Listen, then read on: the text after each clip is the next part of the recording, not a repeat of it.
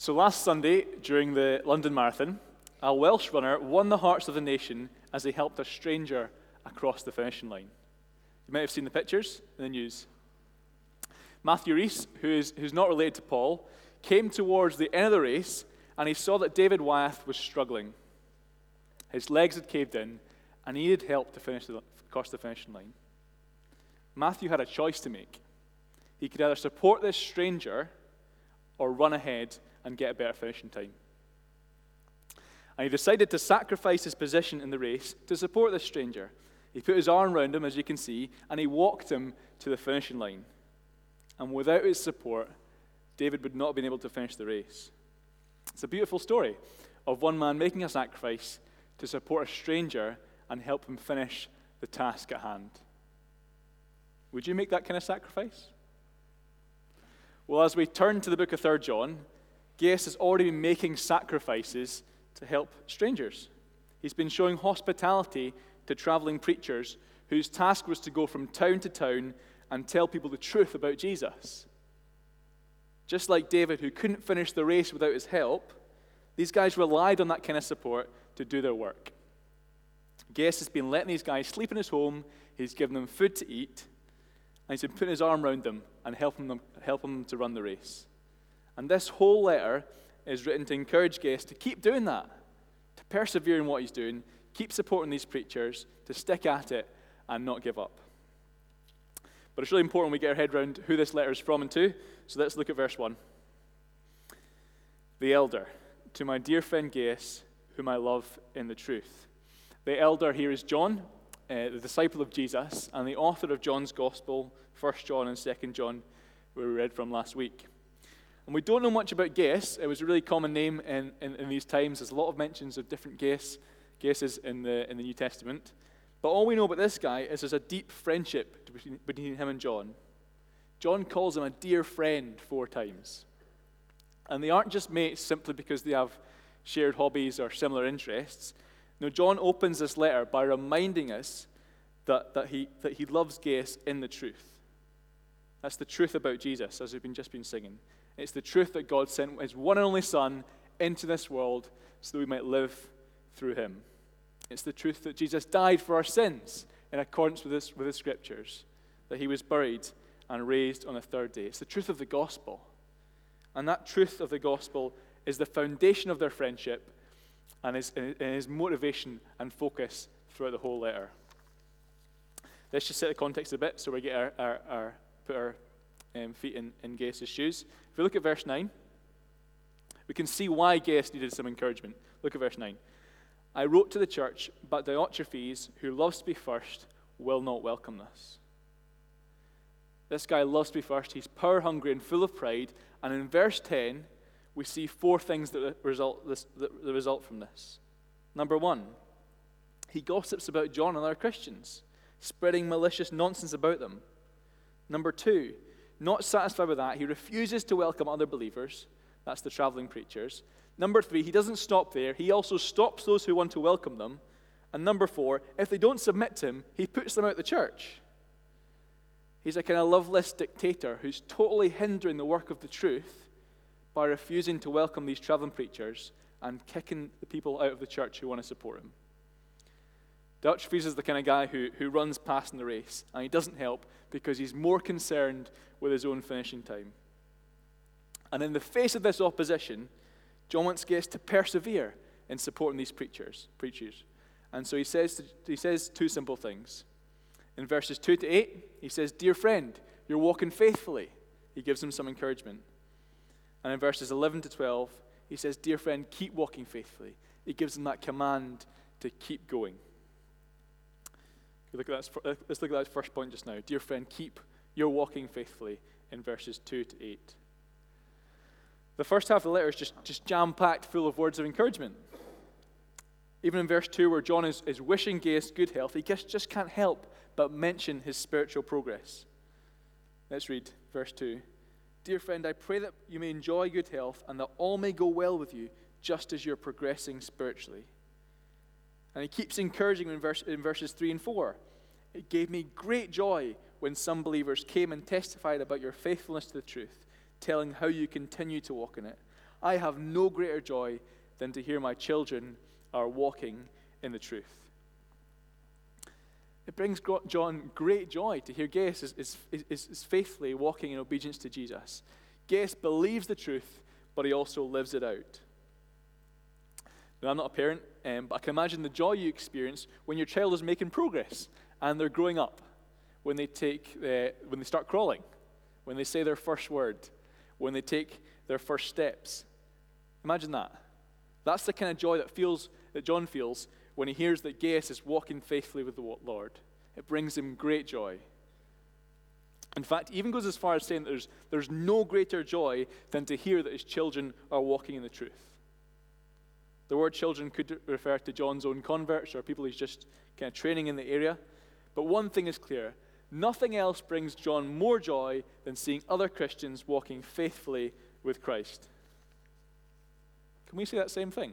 It's a challenge, isn't it? What's our greatest joy? There's lots of valid sources of joy. Could be going on holiday, listening to music, reading a book, playing with your grandchildren, watching your kids grow up, like we've just spoken about, watching your favorite football team or rugby team win the cup. But what's your greatest joy? It's a real challenge when we hear, we hear John's words here. For John, the faithfulness of other Christians brings him no greater joy. John's heart is setting, set on seeing the gospel transform people's lives, and that's his top priority. He's rejoicing in it. What does that phrase, walking faithfully, mean? Uh, and what's the evidence that Gaius is walking faithfully? Well, it says loving hospitality towards these traveling preachers. Let's read from verse 5. Dear friend, you're faithful in what you're doing for their brothers and sisters, even though they're strangers to you. They have told the church about your love. Please send them on their way in a, ma- in a manner that honors God. It was for the sake of the name that they went out, receiving no help from the pagans. So Gaius welcomes these traveling preachers into his home. He gives them food to eat and a bed to sleep on, even though they're strangers. He loves them even though he's never met them. It would have cost Gaius time and money, and so John wants to encourage him to, to keep supporting them. He's saying, You're doing the right thing. Don't be swayed by Diotrephes. He's like the football coach at halftime who says, Keep your head up. You're playing well. You're doing a good job. And why is John so keen to encourage this? Well, first of all, Gaius is, is being obedient to Jesus' command to love one another. It's core to what it means to be a Christian. But there's more going on here. John wants to praise Gaius for showing love specifically to these traveling preachers. Why? Well, verse 7. It was for the sake of the name that they went out. These guys have gone out for the sake of Jesus' name to tell the world about him. And look at the second half of verse 7 receiving no help from the pagans. In other words, they don't get help from anywhere else. There's no such thing as the Holiday Inn or Travelodge. No one else is going to put them up. So these guys are totally dependent on hospitality from guys like Gaius to do the work. Gaius, Gaius support is crucial for them to carry on. And we see that really clearly in verse 8. We ought therefore to show hospitality to such people so that they work together for the truth. Gaius ought to support these preachers because by doing so, he's working with them from the truth. He's literally a co worker. The task of these preachers wasn't running a marathon, but working, to, working for the truth about Jesus. There was no full time pastors in Gaius' church, so John sent these guys out to do two main jobs to strengthen the church and to grow the church.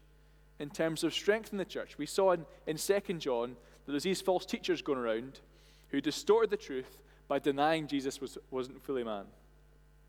The truth was under attack. And these traveling preachers were necessary to fight against that, to strengthen the church, and pr- preserve the truth about Jesus that he is fully God and fully man, that he came to die and to rise again to save sinners. And in terms of growing the church, they proclaimed the truth, going out for the sake of Jesus' name to tell the pagan world about him. And in order to do this, as we've said, they relied on the support and hospitality from guys like Gaius. So John's not just encouraging Gaius because he's been a nice guy. No, it's because his hospitality supports the work of these guys as they teach the truth about Jesus that he's the Son of God, the Messiah, that he died and rose again and gives life to all who believe in him. That's what John cares about. That's the top item on his agenda. Now, we don't really rely on traveling preachers to go around the country. And we're fortunate enough to have full time pastors who stay with us all year round and don't have to sleep on our couch. But, like, yes, we live in a time when the truth about Jesus is not known and when the truth about Jesus is even under attack from false teachers. And like yes, we, yes, we also ought to make sacrifices to work together for the truth. There are still, still loads of ways that we can support each, other's, each other as they work to strengthen the church and grow the church. Pick one person who's gone out for the sake of the name. Could be someone who's serving full time mission overseas. Could be someone who's working hard to run a Bible club in their, in their children's school. It could be someone who teaches children about, about Jesus in Sunday school. Could be one of the pastors. It could be a young leader who's, who's gone off to Contagious in the summer to help uh, lead groups there.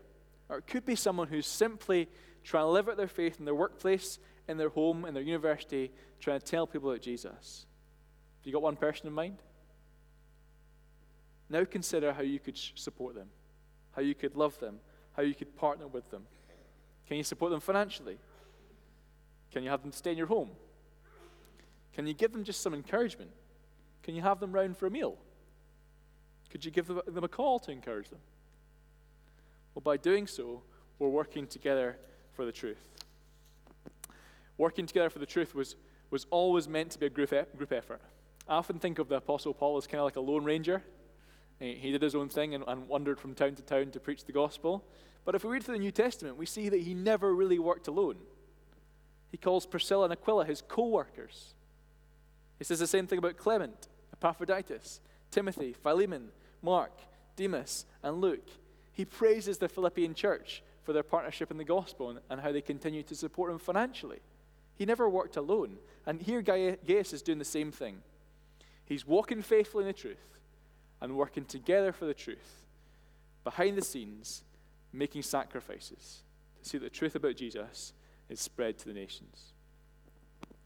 This kind of thinking is so countercultural to us sometimes, isn't it? That's why Matthew Rees made the headlines. It's not normal to stop and support someone at the expense of your own success and achievement. Our culture says be strong, independent, get ahead in the race. Don't stop to help others. Make yourself first. Make yourself center stage. And even the church, we can let our own selfish desires be first and get in the way of working together for the truth. And that's, what's ex- that's exactly what's going on with Diotrephes. So let's look at verse 9 and 10 again. Diotrephes loves to be first. He's likely to be have been a leader in this church, but he loves his own position and reputation above everything else. And he even refuses to welcome John's authority. Now, that's a big deal. You know, John's already written to the church to confront him in verse 9, but he will not welcome us. He doesn't accept the rebuke. And that's a big deal because this is the Apostle John who has seen Jesus with his own eyes, who's touched Jesus with his own hands, and has given author- been given authority as an apostle by Jesus himself. But Diotrephes looks him in the face and says, I don't care what you say. And instead of encouraging others, he gossips and spreads wicked lies about them. Instead of welcoming those who are trying to preach the truth about Jesus, he locks the doors to them. He even stops other people showing hospitality and kicks them out of the church. There's no mention of any doctrinal uh, disagreement, doctrinal issue or disagreement. The, the core issue here is, is, is pride. Diotrephes loves to be first. His heart is set on his own position and reputation instead of working together for the truth. I think he sees these traveling preachers as a kind of threat to his position in the church. He loves to be first and doesn't want them to get center stage, so he refuses to welcome these guys who've come to preach the truth about Jesus.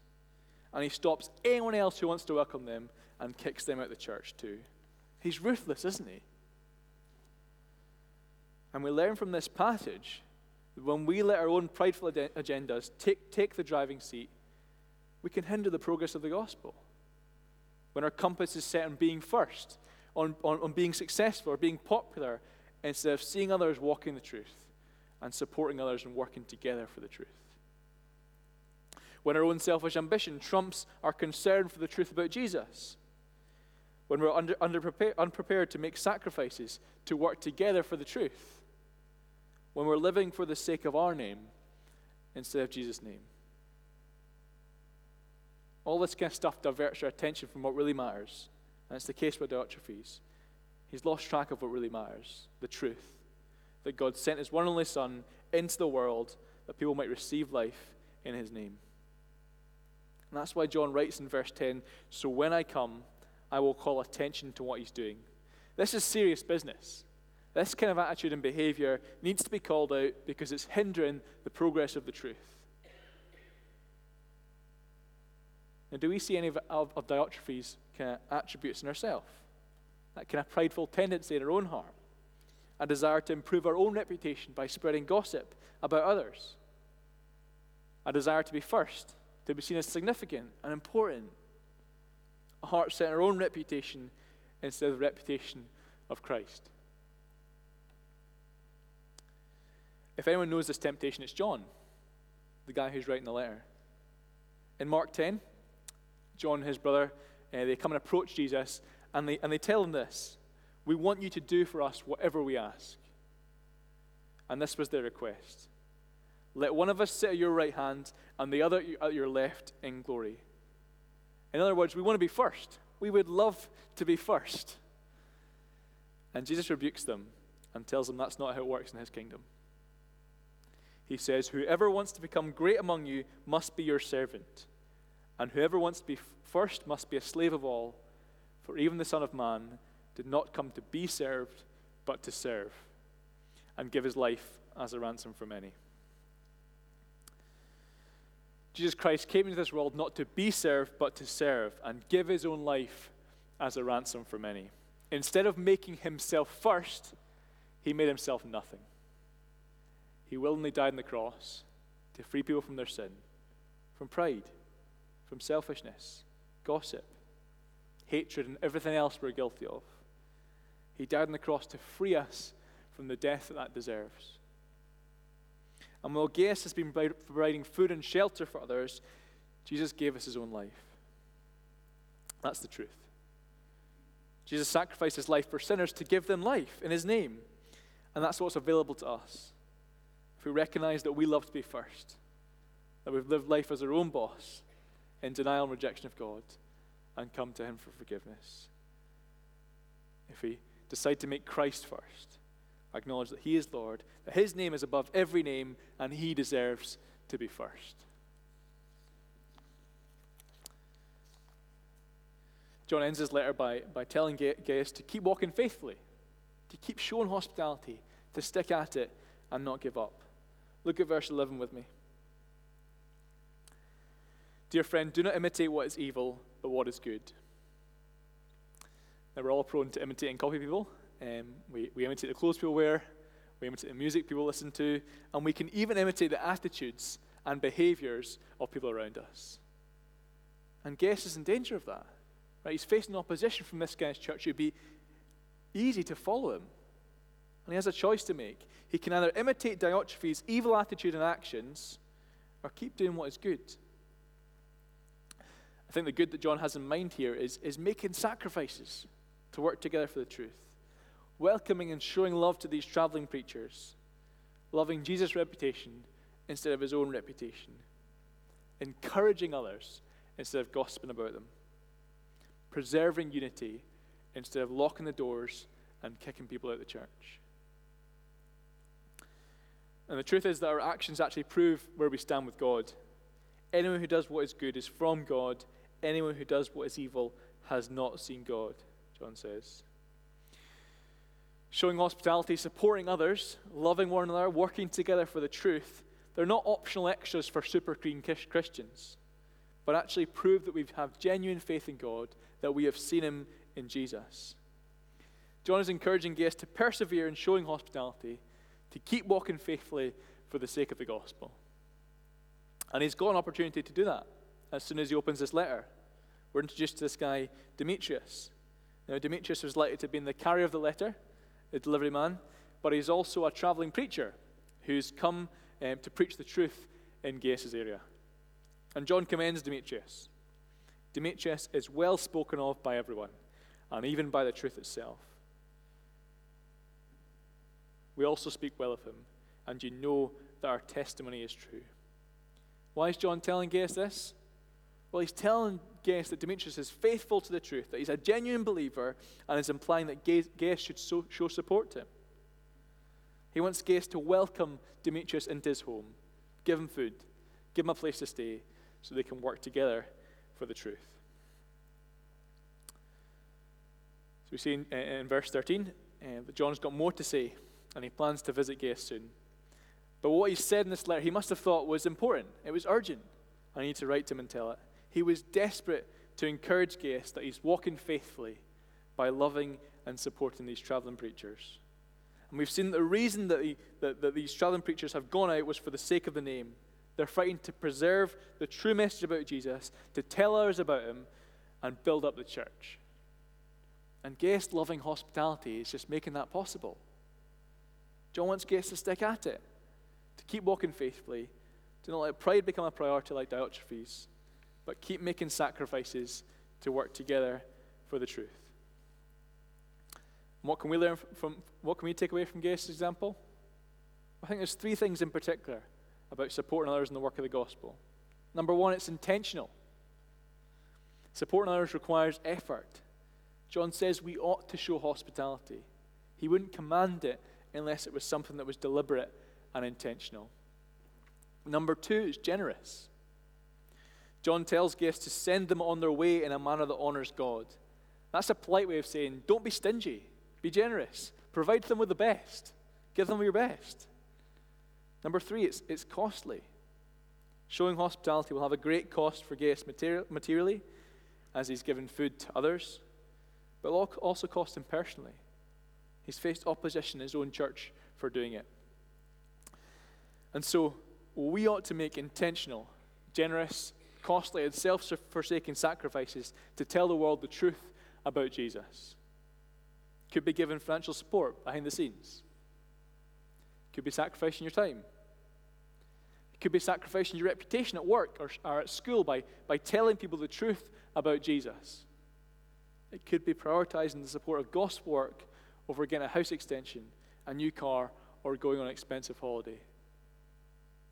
It could be going with Martin Grace to Hawick to, to work together for the truth in the borders. It could be going with Matt to the west of the city to plant a new church and work together for the truth. Dear friends, do not imitate what is evil, but what is good. Let's not be like Diotrephes. Let's forsake our love to be first, to support each other and work together for the truth. Let's pray.